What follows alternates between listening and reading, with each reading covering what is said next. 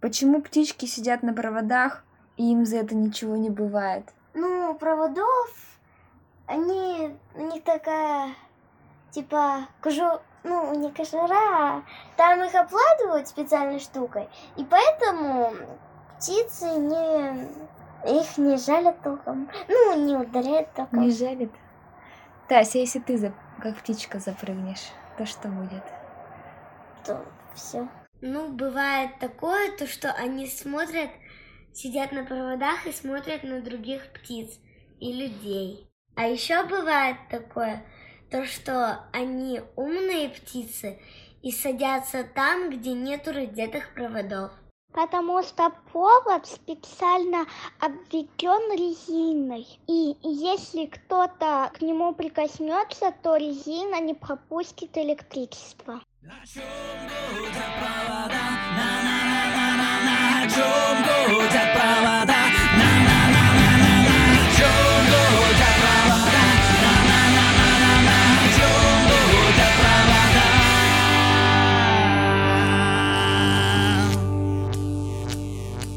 Привет, я Настя, и ты слушаешь подкаст «О чем гудят провода». А говорим мы об этом, потому что являемся сотрудниками электросетевой компании «Россети Урал».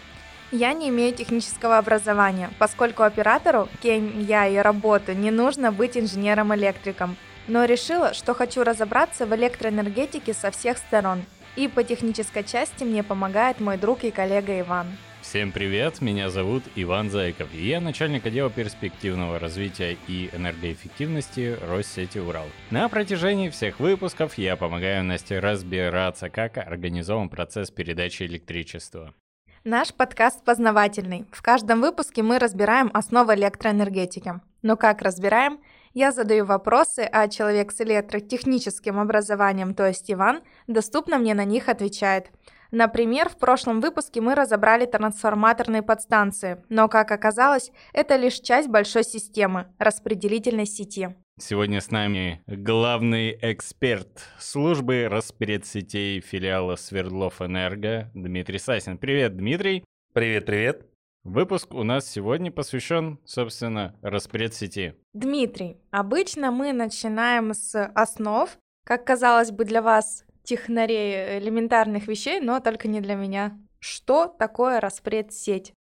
Распредсеть – это большущая паутина, которая опоясывает все наши города и села и приходит в конечном итоге к нашим дорогим клиентам, передавая им электрическую энергию.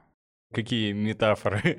То есть, получается, вот все линии электропередач, ну, вообще все провода, которые мы видим между домами, трансформаторами, подстанциями, вот это все единым словом можно назвать распредсеть. Абсолютно верно. Распредсеть – это как раз-таки те линии, которые уходят от больших подстанций, которые вы видите где-то за городом, где-то на промтерриториях. И оттуда пошли уже проводочки к трансформаторным подстанциям, которые вы разобрали в прошлом выпуске. А от них уже сеть 0,4 киловольта идет непосредственно к нашим клиентам в дома и квартиры. В дома и города. А есть разница у всех проводов? Они как-то классифицируются, разделяются по классу напряжения. Ведь в зависимости, они же отправляются от разных подстанций разного уровня напряжения. Все верно, Настя.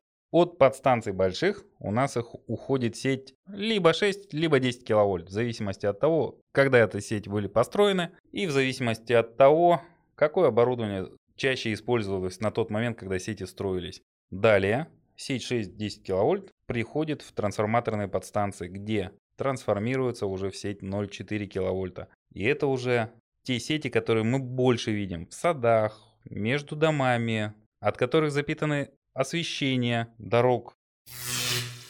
А как вы назвали эту сеть паутинкой? У нее одна схема? По сети 6-10 киловольт различают на самом деле две схемы. Есть сеть радиальная, есть магистральная. Радиальная сеть – это когда линия ушла от подстанции и пришла к своему конечному потребителю через ТП.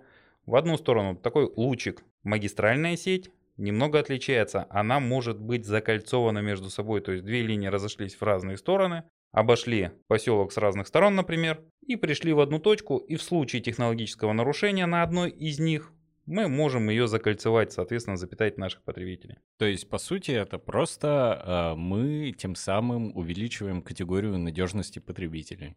В том числе и категорию надежности, и повышаем надежность в целом. В связи с тем, что есть разные классы напряжения распредсети, под них подбираются какие-то разные виды проводов. Провода, которые передают электрическую энергию по классам напряжения, тоже отличаются. В большей степени это относится к кабельным линиям, которые прокладываются под землей. Там отличие в изоляции, дабы сохранить наш кабель. По воздуху линии, которые идут, это зачастую голый провод, и он различается только сечением. А сечение, чем больше сечение, тем больше энергии мы можем передать. То есть все, что идет под землей, это корректно называть кабель. Кабельными линиями, То есть да. а, то, что по воздуху нельзя назвать кабелем, это уже будет неграмотно. На самом деле технологии не стоят на месте. На сегодняшний день есть кабельные линии, которые прокладываются в том числе по воздуху. Такие кабели, как FXL, э, XL, которые можно проложить несмотря ни на какие условия. Возможно, даже это а временные Word линии. есть? Кабеля Word нет. Или PowerPoint? Юморист. Пока нет. Но эти кабельные линии очень часто используются как временные линии, которые в том числе можно подвесить по деревьям или разложить по земле, чтобы быстро-быстро устранить какую-то аварию. Вот это я, конечно, оплошалась. А я еще выделываюсь, знаете, диспетчеру звоню, говорю, вот обрыв кабеля произошел, но это значит неправильно же говорить. Ну, по идее, там идет провод. Ну, говорю, Произошел обрыв линии. теперь я буду более грамотная. Возвращаясь к проводам, есть у нас э, провода SIP. Это самонесущий изолированный провод. Он бывает классов напряжения как 6-10 киловольт, так и 0,4. Но у них есть опять же еще одно отличие. По 6-10 киловольт данные линии называются ВЛЗ, воздушные линии защищенные, а по линии 0,4 киловольта такие линии называются ВЛИ, воздушные линии изолированные. Чем внешне они отличаются и какое отличие для потребителей, для простых граждан? Для простых граждан можно отличить простым способом. Провода, скрученные в жгут, это воздушная линия изолированная. А провода, которые идут каждый отдельно по фазам, то есть разнесены между собой и имеют какое-то расстояние, это воздушная линия защищенная. Основное отличие в них, что к защищенной линии нельзя прикасаться в принципе. Она не изолирует человека от напряжения, а линия изолированная позволяет работать в том числе и под напряжением, чего мы коснемся чуть позже. То есть, получается, безопаснее устанавливать SIP-провод. В целом, да. В разборе темы распредсеть можно коснуться темы опор? Естественно. Это тоже, да, входит в зону обслуживания? Конечно, мы обслуживаем не только наши провода, но и опоры, на которых наши провода подвешены. Мгм. Какие бывают виды опор и по каким критериям выбирают, какую опору установить? Зачастую в распредсети используются три типа опор. Это деревянные, самые распространенные, бетонные опоры и железные, металлические. Большое свое распространение имеют деревянные опоры, поскольку они дешевле, они более устойчивы к технологическим нарушениям, поскольку они немножко имеют какую-то гибкость и, соответственно, какое-то воздействие они могут выдержать, как любое деревце. А бетонная опора зачастую ломается. К примеру, от удара автомобиля, скорее всего, выживет деревянная опора, чем бетонная. Ну и человек выживет, давай так. Коллега, а вы эксперт? У вас был опыт? Деревянная опора может самортизировать, а бетонная, к сожалению, нет. Да, но это не повод, типа, о, все равно врежусь в опору. Ни в коем случае. А еще есть металлические опоры, которые сейчас зачастую используются под линии освещения наших дорог, дворов и прочего, прочего, прочего. Их основное преимущество, они легче и проще в монтаже. Хорошо, а у нас есть разные типы опор. Как э, провода подвешиваются? Кусочками вешаются, либо растягиваются с катушек. Сразу на 20 километров Да. вперед. Расскажи нам про технологию. К сожалению, 20 километров сразу подвесить. Наша промышленность не позволяет нам этого сделать. Провода не могут быть такой длины изготовлены. А как те вот эти огромные катушки, которые с На тех роста? огромных катушках не так много провода на самом деле. Тем более он раскатывается ведь не в одну нитку по линии 10 киловольт, к примеру, а в три нитки. По линии 0,4 киловольта он раскатывается в 4 нитки. Что значит в нитке в 4, в 3, 2, 1? Поехали. Нитки это такое специфическое название, некий сленг. Нитка это одна фаза. Нормально у вас сленг. Да? Не, не для людей, не для Но почему же? Ты еще не знаешь, что такое иголочка. Я же сказал, это паутина расплеть сеть. Мгм. И из этих ниток мы плетем свою паутину. Соответственно, на одном барабане может помещаться, ну, километра 3-4 провода. Километр линии, да, мы можем с одного барабана построить. Больше, к сожалению, нет. С точки зрения монтажа, это зачастую выглядит следующим образом. Барабан устанавливается на раскаточное устройство, которое позволяет крутиться барабану вдоль своей оси. Дальше берется провод, вытягивается по земле, если это голый провод, дотягивается, отмеряется нужное расстояние, нужная протяженность линии и отрезается. Потом Нож- растягивается Ножницами. Моими маникюрными. специальными ножницами. Дальше растягивается еще одна фаза и еще одна фаза. И потом уже монтеры, поднимаясь на опору, поднимают за собой провод. Прикрепляют его к изоляторам, размещенным наверху опоры, и крепят его там специальными вязками. То есть от опоры к опоре вот, вот этот промежуток и устанавливают за один раз. За один раз можно установить, если мы говорим про километр линии, то это примерно 20-15 опор, в зависимости от расстояния между опорами. Вот, таким образом. Если э, линия по километражу больше там километров, соответственно, каким способом соединяется провод? Если мы говорим про голый провод, то соединяется обычно, опять же, сленговое название, британкой. Провода скручиваются между собой и происходит надежное соединение, надежный контакт. Если мы говорим про провод SIP, то там имеются специальные зажимы, которые либо обжимаются, либо есть цанговые зажимы, которые автоматически зажимают провод, когда мы их скручиваем. Еще одно уточнение по поводу раскладки провода SIP. Его нельзя растягивать по земле. Его раскатывают по роликам. И это весьма интересно посмотреть, когда сначала монтеры поднимаются на опору, развешивают ролики. Потом по этим роликам раскладывается трос-лидер. К этому тросу-лидеру прикрепляется специальным чулком. О, чулки, хоть что-то знакомое для меня. Разбор, какие слова мне знакомы, да? К этому тросу-лидеру прикрепляется специальным чулком провод SIP и за него вытягивается по этим роликам. После чего монтеры поднимаются еще раз и перекладывают из роликов уже в специальные поддерживающие зажимы.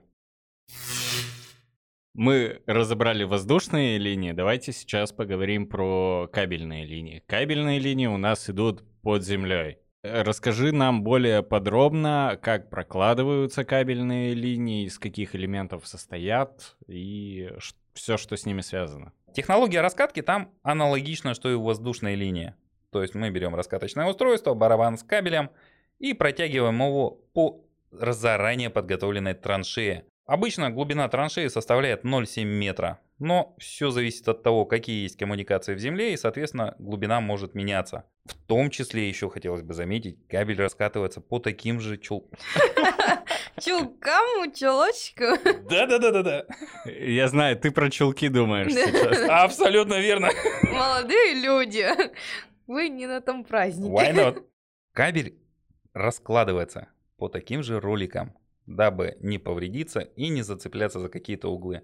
А еще кабельные линии состоят из не только кабеля, но и кабельных муфт, которые бывают концевые и соединительные. Соответственно, соединительные муфты мы устанавливаем, когда нам надо, необ- надо соединить два кабеля, а концевые муфты мы ставим, когда мы подошли уже к конкретному потребителю, либо распредустройству соответствующего класса напряжения, и нам надо этот кабель завести уже непосредственно к автоматическому выключателю, либо к выключателю нагрузки, либо к реклоузеру, либо еще куда-то. Соответственно, это выглядит как некая перчатка, одетая на все жилы, и она защищает кабель от внешних воздействий, поскольку кабель, если его не оконцевать, не оснастить муфтами, он может набрать в себя влагу, он может повредиться и в итоге может произойти какое-то технологическое нарушение. Но это же гораздо сложнее установить, э, проложить кабель под землей, чем по воздуху. Да, это сложнее, поскольку необходимо подготовить траншею, но иногда это проще с точки зрения монтажа и коммуникаций. Мы не всегда можем пройти воздухом, поскольку воздушные линии имеют свою охранную зону. Для линии 10 кВт охранная зона составляет 10 метров от проекции крайнего провода вправо и влево. Для линии 0,4 кВт там все проще, там 2 метра, но все равно иногда бывают такие стесненные условия, когда мы не можем пройти воздухом. Тогда мы принимаем решение прокладывать кабельную линию. Ну и в целом получается, что это затратнее процесс, Естественно, экономически затратнее. экономически затратнее, но проще, опять же, сторонним лицам, третьим лицам, которых мы не задеваем своей охранной зоной. Соответственно, не нарушаем им каких-то порядков, не накладываем на них обременений, поскольку в охранной зоне нельзя строить что-то, нельзя размещать стоянки. А если мы пройдем воздухом, ну, кому понравится, что его территорию запретили ему использовать его же территорию. Поэтому прокладываем кабелем. Минутка наблюдательности. Получается, на- наши города запитаны по кабельной системе. Зачастую, да, по городу сеть проложена кабельными линиями. Иногда встречаются воздушные линии, но в большей степени кабель. А знаешь, э, лучший друг кабельной линии? Экскаватор. О, да. Это наши лучшие друзья. По их вине происходит большая часть технологических нарушений. Кто-то копает, не согласовав с сетевой организацией. Кто-то сбивает опоры. Согласовать не успевает, видимо. Ну, это, это вообще-то не шутка, это правда. Попадают такие звоночки тоже мне. Бывает, да. Люди оставляют Блин, я не могу. э, Вот это слово, звоночек. Это первый звоночек. Первый звоночек, я вам уже говорила. Наша компания установила распредсеть, ну, построила линию. Так. После нашей установки какой срок службы распредсетей? Вообще срок службы линий электропередач, установленных на разных опорах, он различен.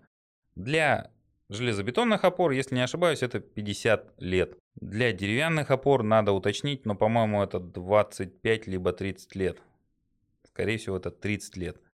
Чтобы сохранить наши опоры, мы проводим мероприятия технического обслуживания и ремонта наших линий. Соответственно, для линий, выполненных на деревянных опорах, мы обязаны, во-первых, выполнить капитальный ремонт данных линий в течение э, не реже раза в 12 лет, отремонтировать. И ежегодно мы проводим осмотры наших линий. Раз в год мы 100% обходим наши линии все. Так же, как С и биноклем. Смотрим каждый проводок. полностью укомплектованный монтер может быть оснащен не только Цифровой, цифровой, мо- Цифровой монтер укомплектован не только биноклем, но теперь еще планшетом, дальномером, ви- видеокамерой, видеокамерой, которая фиксирует все дефекты. фотоаппаратом, чтобы разглядеть что-то поближе. И еще супорулы – это измеритель габарита, расстояние от земли до провода, чтобы наши провода не висели слишком низко. Все равно есть иные факторы, которые также могут привести к технологическому нарушению, как, например, природные факторы, сильные ветра, ураганы, обледенение, налипание снега. Что компания делает в данном случае? Настя, ты прям специалист. Ты не хочешь занять место в распредсетях? Я хочу, если что, повышение. Замечательно. Я думаю, мы договоримся. А, ты правильно подметила про технологические нарушения, и они имеют место быть. Зачастую это как раз-таки стороннее воздействие потребителей, либо это нарушение в сетях потребителей. Мы владеем не всей сетью. У нас есть отпайки потребительские, которые принадлежат иным собственникам, иным сетевым организациям, еще кому-то. А в их сетях может произойти технологическое нарушение, но отключится тогда вся линия. А, Чтобы избежать этого, мы устанавливаем специальные коммутационные аппараты, которые позволяют отключить именно тот участок, который поврежден. Также мы устанавливаем индикаторы короткого замыкания на наших линиях 10 киловольт и 6 киловольт в том числе, дабы определить, а где конкретно случилось несчастье, где повредилась линия. Чтобы сразу бригада ехала в нужное место и сразу все чинила. Правильно.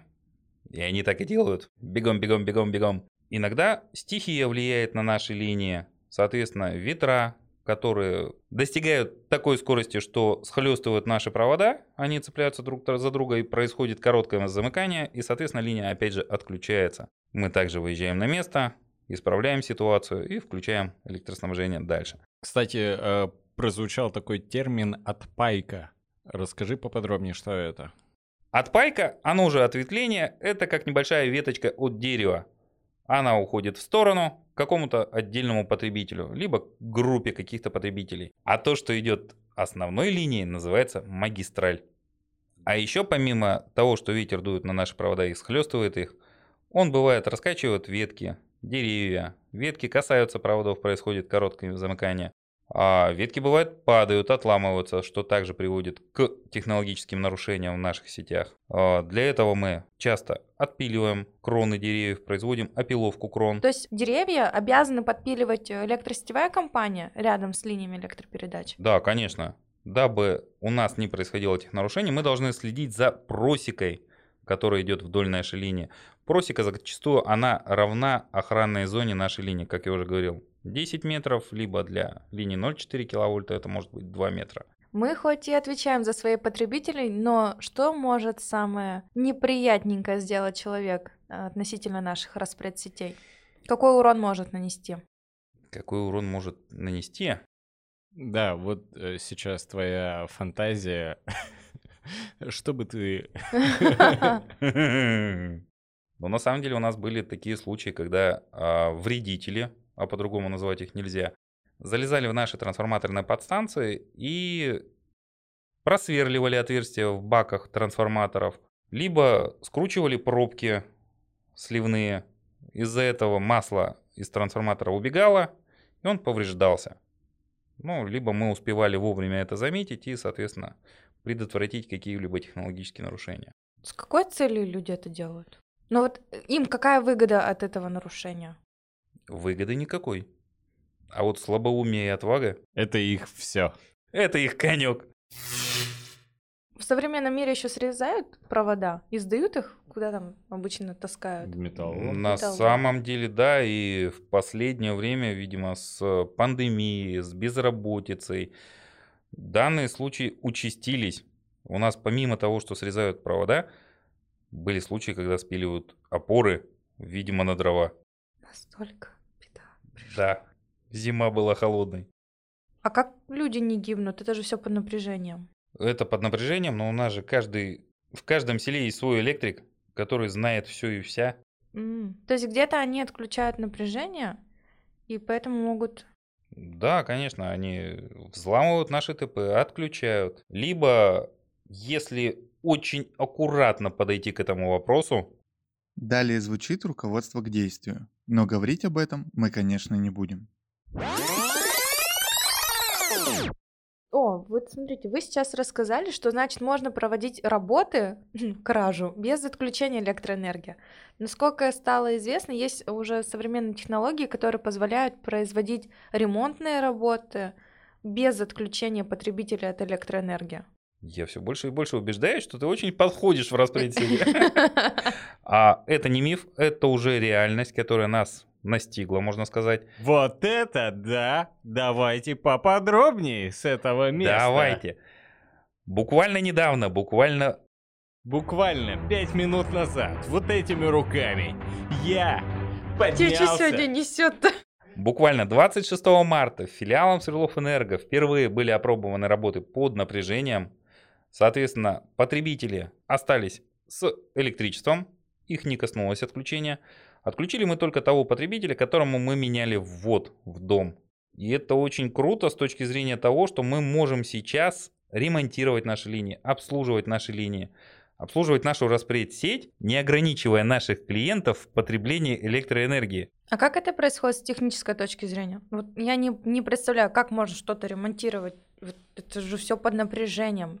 Это все под напряжением, но есть технологии, позволяющие не касаться провода под напряжением. Соответственно, То есть взглядом. силой мысли. Вот так вот делаешь. Да-да-да-да-да. Ты дудочка так ту-ду-ду-ду-ду-ду, и провод так, как змея, такая на опору. Э, Правильно ведь я понимаю?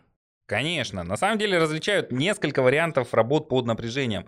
Есть несколько методов, которые также описаны в новых правилах, которые недавно вышли. Что подразумевается? Есть метод работы на расстоянии с применением изолирующих штанг. Соответственно, мы не касаемся голыми руками провода. Мы применяем штанги, которые дают нам, позволяют соблюдать расстояние до токоведущих частей. С применением специальных приспособлений на этих штангах мы можем откручивать какие-то гаечки, присоединять какие-то соединители, присоединять ответвительные зажимы, подключать отпайки целые с этими зажимами к линиям. А еще есть метод ВКонтакте. когда схема у нас... На правах рекламы. Схема работы ВКонтакте а, подразумевает изоляцию человека от токоведущих частей за счет применения а, специальных перчаток диэлектрических. И, соответственно, в этих перчатках мы можем касаться провода и не бояться того, что мы попадем под напряжение.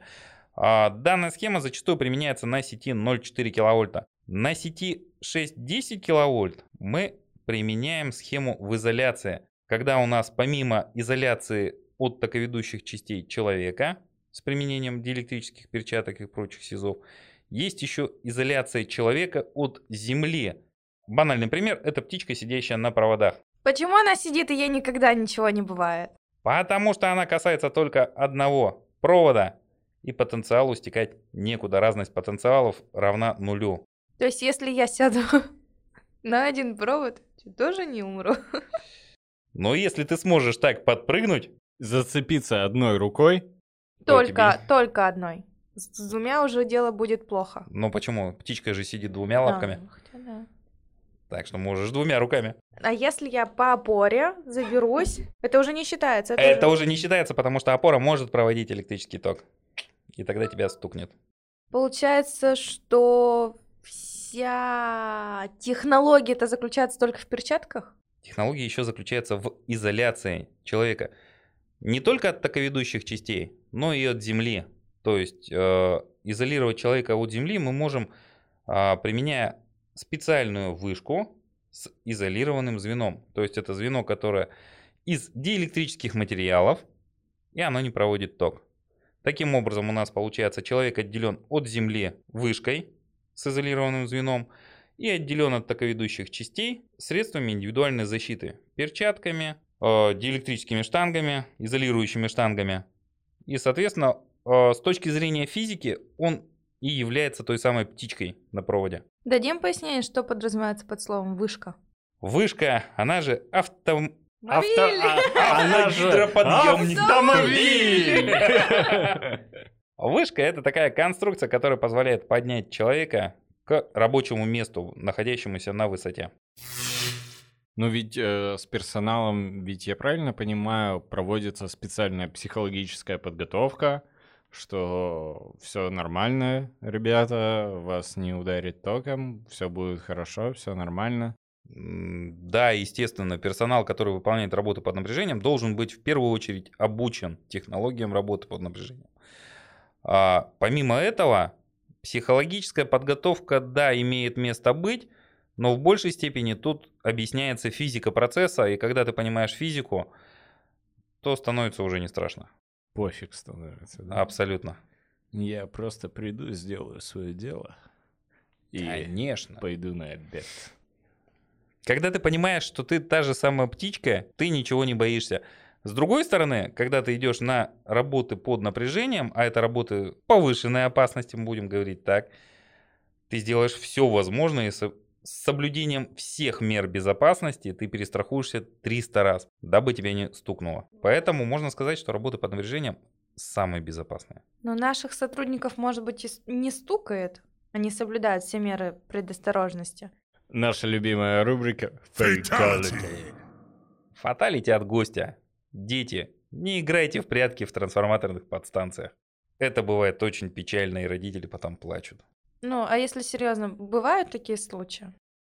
Да, случаи бывают, и это горькая правда, что они есть. Мы, как сетевая организация, предпринимаем все возможные меры, дабы ограничить доступ к нашим тыпушкам, к нашим объектам, чтобы туда никто не попал. Мы вешаем плакаты, на которых тот самый вот череп говорит о том, что не влезай, убьет.